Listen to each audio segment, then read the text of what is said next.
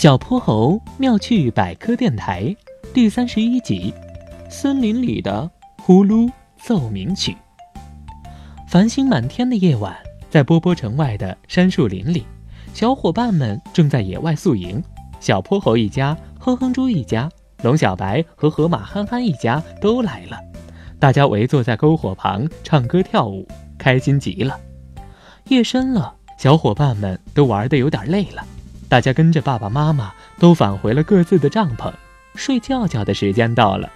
杉树林里渐渐地安静了下来。这个时候，呼噜噜噜噜噜噜，呼噜噜噜噜噜噜，一阵巨大又奇怪的声音忽然响了起来，排山倒海一样在树林里回荡。声音好大呀，连小虫子都吓得不敢叫了。刚刚进入梦乡的大家都被惊醒了。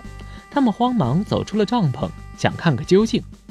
声音居然是从哼哼猪一家的帐篷里传出来的，呼噜噜噜，呼噜噜噜，大呼噜，小呼噜，此起彼伏，震天动地。原来呀，是他们一家人在打呼噜呢。大家松了口气，虚惊了一场。爸爸，爸爸，哼哼猪一家打呼噜怎么这么响啊？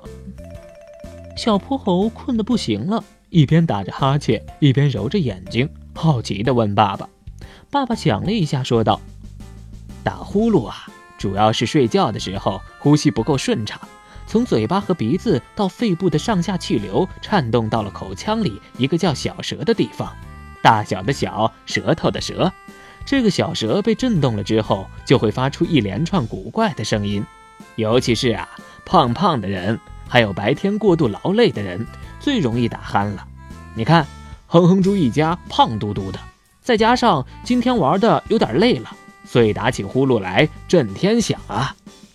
说到这里，爸爸语气里带上了一丝无奈，对被吵醒的各个家庭说：“哼哼猪一家也太累了，我们还是不要叫醒他们了。我有个建议，我们把营地搬得远一点，就听不到呼噜声了。”大家纷纷觉得这是个好主意，于是立刻开工。